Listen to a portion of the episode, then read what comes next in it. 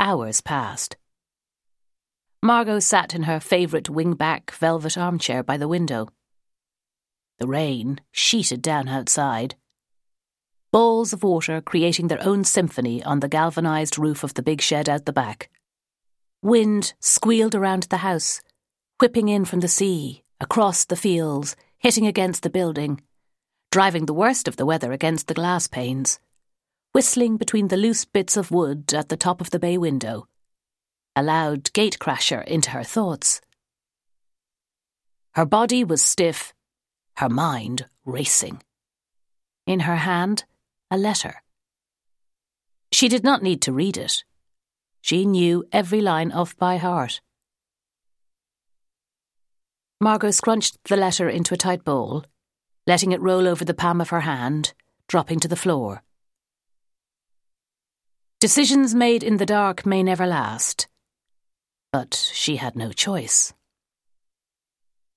Her daughter was sleeping, her husband dead. Conor's funeral had been the day before, crowds shuffling forward to offer their condolences.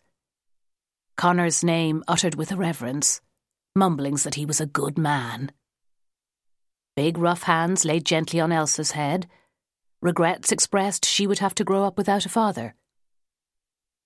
Trays of sandwiches were passed through the house. Bottles of whisky unscrewed and poured.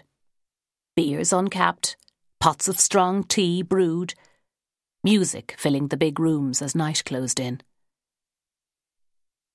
She had sat in her black suit, three strings of pearls at her neck. Elegant, aloof, polite. A shy smile wavering on her face.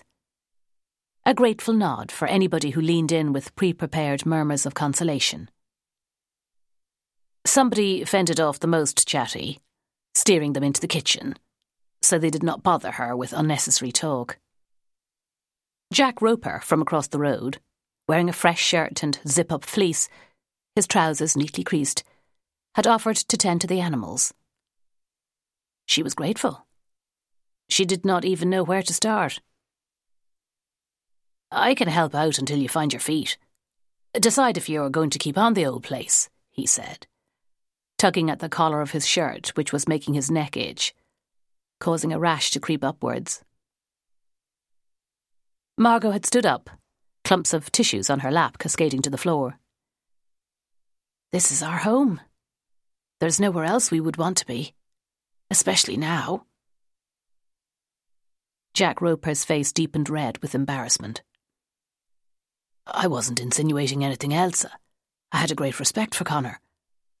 I just wanted to help. Repentant, she'd leaned towards Jack, rubbing his arm gently. I know. Conor loved your chats and advice. He said he could not have made a go of it without your guiding hand. The farmer beamed with delight as his wife pressed through, a huge lasagna dish in her hands. Don't be giving this to the hordes of Genghis Khan. Keep it for yourself and Elsa. When everyone is gone and all the. She hesitated. All the fuss has died down. You don't want to be cooking.